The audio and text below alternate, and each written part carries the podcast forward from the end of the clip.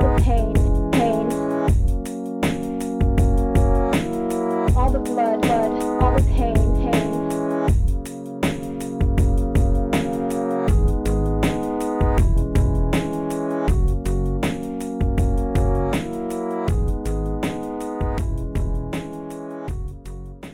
Hey, Crime Salad listeners, I'm Ashley, and with me always is Ricky. Hey guys. This time on Crime Salad, we have a case for you that may remind you of some of your favorite horror movies or TV shows. That's because this case was so terrible that its real events inspired and spun off some of Hollywood's best horror scenes. So, the next time you watch a scary movie and you try to tell yourself that this kind of stuff doesn't really happen in real life, think again. While our past few episodes have been focused on more recent cases, the one we're going to be sharing with you today takes us back nearly 70 years. But despite how long ago these events took place, the legacy of Ed Gein's crimes lives on in popular culture today. The interest in Ed's crimes comes from their unique and gruesome nature. Many have attempted to dissect Ed's upbringing and psyche to better understand what led him down this dark and disturbing path. Our story starts on December 8, 1954, in Pine Grove, Wisconsin. Mary Hogan, a 55 year old bartender, was finishing closing up the tavern she owned. While she was working, she didn't notice a mysterious man who was waiting very quietly outside the bar. When all of the customers had gone home for the night, the man casually walked inside and behind the bar to stand right next to Mary. Before she could respond, the man raised a 32 caliber pistol to her head and fired. Mary died instantly. The next day, when a local stops by the tavern, he sees a pool of blood and immediately calls the police.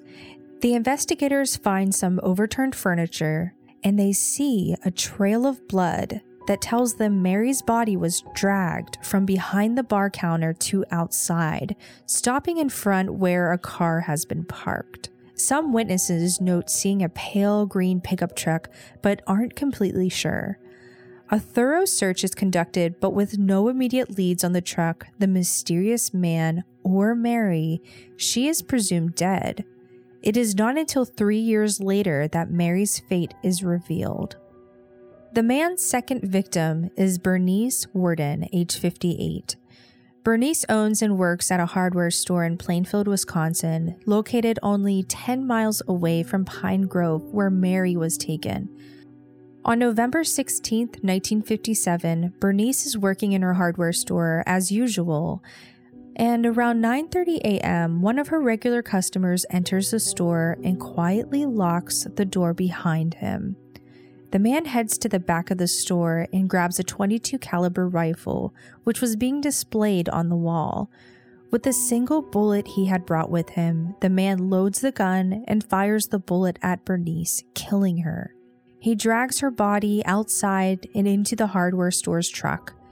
Before taking off with her dead body, the man goes back inside and steals all of the money that was in the cash register for the day, only $41.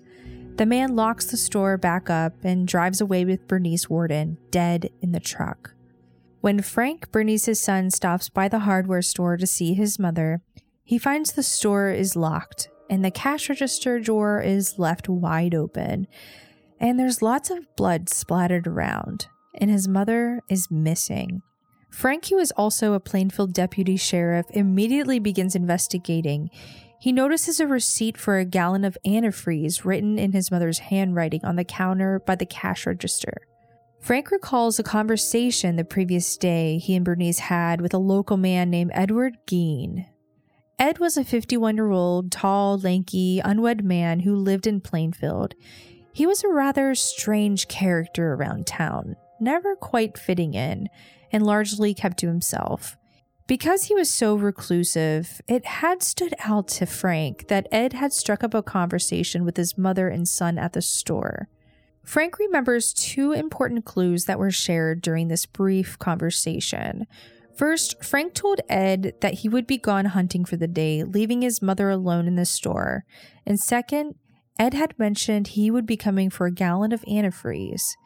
For Frank, Ed's mysterious and withdrawn character, the connection to the receipt for antifreeze, and his knowledge that Bernice would be alone all day makes Ed Gein the prime suspect. Frank begins his search for Ed following a tip that his truck was seen driving around town. In an effort to hopefully find Bernice alive, they head straight to Ed's farm. Although the police had strong suspicions of Ed and were prepared to find Bernice's dead body on the farm, there was nothing that could have prepared them for what they were about to uncover at the Gein property. Bernice's body was found in a shed hanging from the ceiling upside down by her ankles, her head cut clean off and sitting in a burlap sack nearby. Her stomach had been sliced open, and she was being gutted in the same way one might gut and prepare a deer after hunting. Her heart had been taken out of her body and placed in a plastic bag. While what has been done to Bernice Worden is graphic and gruesome enough, it's only the beginning of the horrors the investigators would discover. As they move into the house, authorities find human remains throughout, decorating the walls, making up furniture, and fashioned into clothing. Skulls had been put into the corners of bedposts or turned into soup bowls. A pair of lips were attached to the drawstrings of blinds on the windows, and even a box of female genitalia was uncovered. There was a belt made out of human nipples. Four noses were found around the house, and many, many items were made completely out of human skin. There were lampshades, vests, leggings, a wastebasket, bracelets, and more. Among the carnage was the face, only the face of Mary Hogan, the tavern owner who had been taken and murdered three years previously. Though it takes some time after Ed Gein is finally found, confronted, and arrested, he confesses to the murder of Mary Hogan and Bernice Warden, the only two murders that authorities can concretely connect to Ed. With the horrific findings at his house and the sheer amount of body parts, investigators worry that far more murders can be traced back to Ed. The heinous nature of the scene prompts further investigation into his life and crimes. So, what turns a man to such depraved actions? When did he start doing these things, and why would he? Well, the answer begins in Ed Gein's nightmarish childhood. Edward Theodore Gein was born on August 27, 1906, in La Crosse County, Wisconsin, to George and Augusta Gein. He was their second child, having an older brother named Henry. The two young brothers' upbringing was anything but loving and nurturing.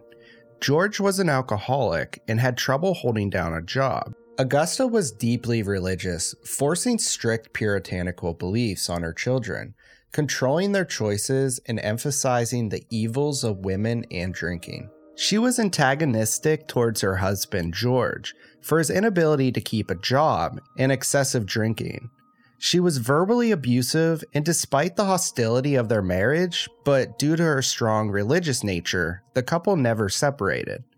When the boys were young, the Gein family moved to a relatively isolated farm in Plainfield, Wisconsin, that Ed would come to inherit. Augusta believed the city to be full of sinners, and she was pleased to live a more solitary and quiet life in the country.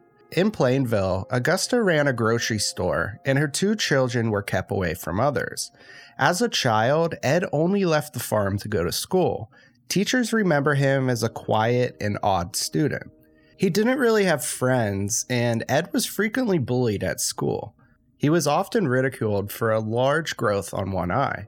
Despite his mother's intensity and strictness, Ed, as most children do, loved and idolized his mother.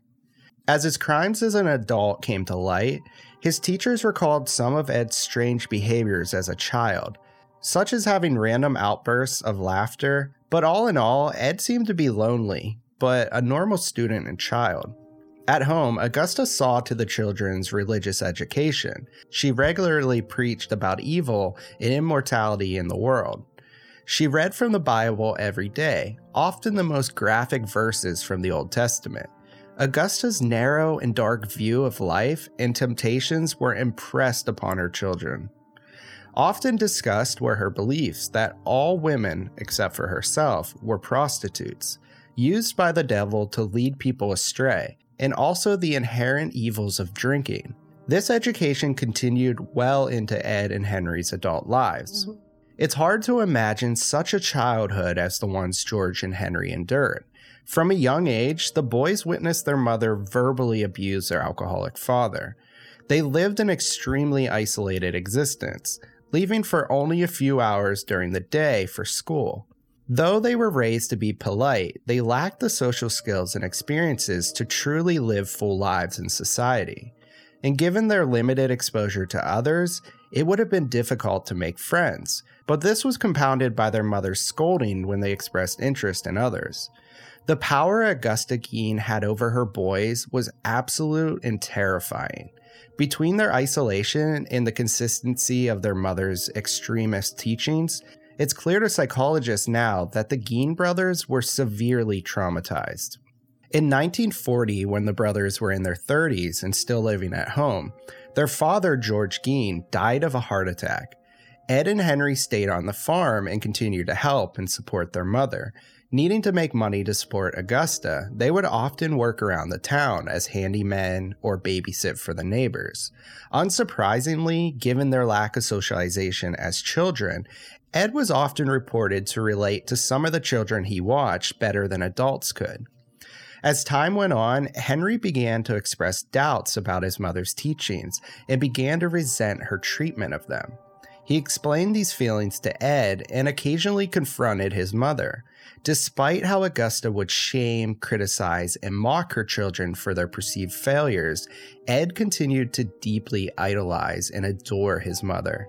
She was all he had ever known, and her control over his life was complete. Ed was completely devoted to his mother. On May 16, 1944, while Ed and Henry were working on the farm, a small brush fire began and quickly got out of control. Ed called the police, reporting that he had lost his brother in the smoke. However, when they arrived, Ed was able to direct them right to where Henry was laying dead. His head was covered in bruises, and despite the bruising, the coroner officially ruled the death an accident, stating the cause of death as asphyxiation from the fire's smoke. No further investigation was conducted, nor were any charges filed. And given the horror that was revealed at the Gein house 10 years later, many believe there is much more to Henry's death. He may have, in fact, been Ed's first victim. It's possible that Ed could no longer stand Henry's questioning of his mother. After the loss of his brother, Ed remains on the farm, living with his mother until she passes away a year and a half later due to a series of strokes. Having been relatively isolated for much of his life, and with his only immediate family members dead, Ed was now completely alone. He boarded up his mother's room in the farmhouse confined himself to live in a small subsection of the house, and while his mother's area remained pristine, the rest of the house was cluttered and disorganized. He continued to work on the farm, sold some of the land that his brother had previously owned, and occasionally worked on the roads in the town. Though he was familiar to the locals in Plainfield, Ed kept to himself, and it wasn't until after he is arrested and questioned in relation to the murder of Bernice Worden in 1957 that anyone suspected anything disturbing about Ed Gein. After being arrested by the police for Mary and Bernice's murders and the discoveries at his property, Ed opens up about his past and how he acquired all of these bodies. He told authorities that over the last few years he had traveled to three graveyards to dig up bodies during the night. He did this at at least 40 times in a reportedly dreamlike state. Ed estimated he experienced 30 instances of waking up from the dazed state in the cemetery, and during those times, he would recover the open grave and leave without taking anything. While most times he would leave the graves alone or fix what he had done while unaware, in about 10 visits, he admitted to removing the bodies or parts of the bodies of recently buried women. Investigators were skeptical, though, believing that Ed had actually murdered the women whose body parts were found. But after exhuming a few graves and passing lie detector tests, they were able to confirm that while Ed had in fact robbed at least nine graves in Plainfield, he wasn't guilty of more murders. It appeared that the victims of these crimes were women that reminded Ed of his mother. Expert psychologists describe Ed Gein's crimes as resulting from his conflicting feelings about women. His natural sexual attraction towards them was pitted against a deep hatred of women that had been taught to him by his mother growing up. Along with these conflicting feelings, Ed explained that his actions stemmed from wanting to create a woman suit that he could wear. His unhealthy relationship with his mother and his isolation after her death resulted in a disturbing obsession with women. Witnesses to his interrogation described Ed as showing no remorse for his actions. He described things casually and without emotion. He explained to the detectives how he would wear the skin around his house. In both the cases of the grave robbing and murders, he reported being in a daze while committing these crimes. He had difficulty remembering specifics, but appeared to be aware that he was the perpetrator. It appeared that Ed may have had a partner which assisted with the grave robbing, a man named Gus. After Gus was too old to participate in digging up these graves, Ed had to resort to other means to satisfy his needs for new bodies, possibly leading him to the murders of Mary and Bernice. In the years since his arrest, psychologists, researchers, scholars, and more have attempted to understand how his childhood and family relationships could have contributed to turning Ed Gein into the butcher of Plainfield. While it in no way excuses his actions, it leaves us with a more complex and troubling picture of this man. Though there was a confession and clear evidence of Ed Gein's involvement in Mary Hogan and Bernice Worden's murder, he was declared unfit to stand trial and confined to a psychiatric ward for care. While he was hospitalized, authorities continued to dig deeper into Gein's life and his potential involvement with other crimes in the area.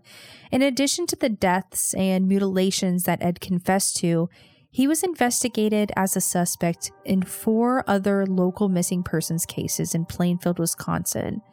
There was eight year old Georgia Weckler, who went missing in 1947, and 15 year old Evelyn Hartley, who went missing in 1953.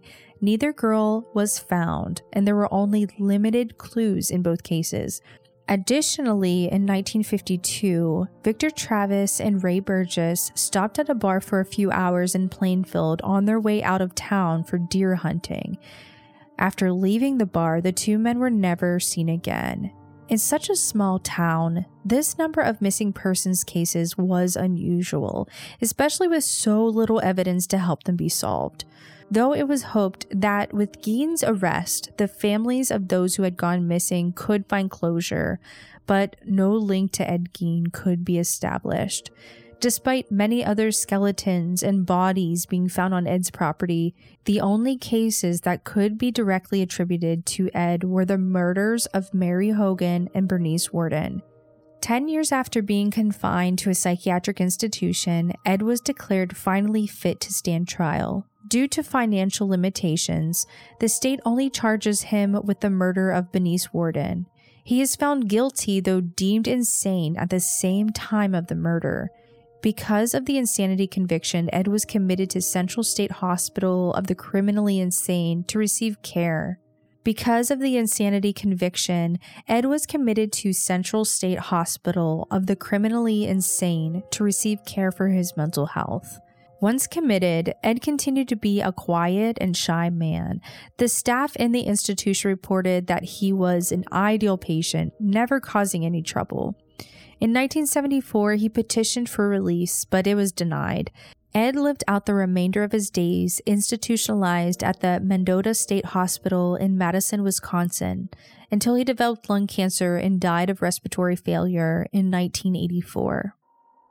Since his crimes were discovered, people have been simultaneously fascinated and terrified by Ed Gein and his story. A few months after his arrest, Ed Gein's home burned down. Arson was suspected.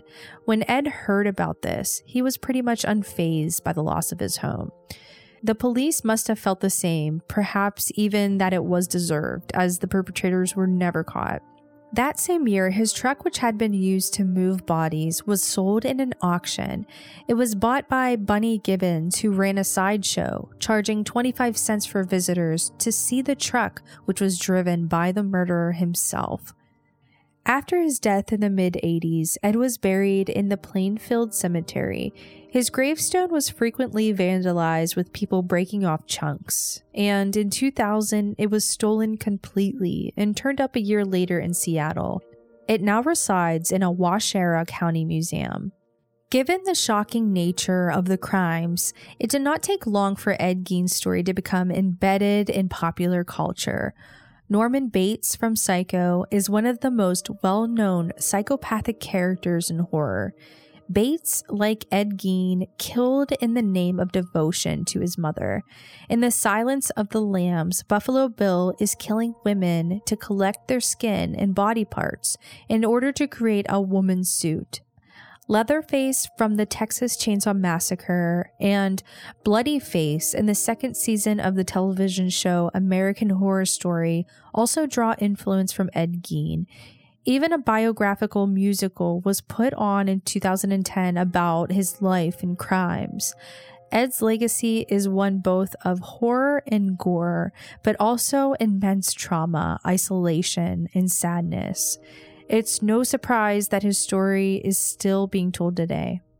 This concludes this week's episode. Be sure to subscribe so that you get notifications when the next episode is out. Thank you for continuing to leave supporting reviews and spreading the word about Crime Salad. Crime Salad is a weird salad production. Are you kidding me? That was perfect.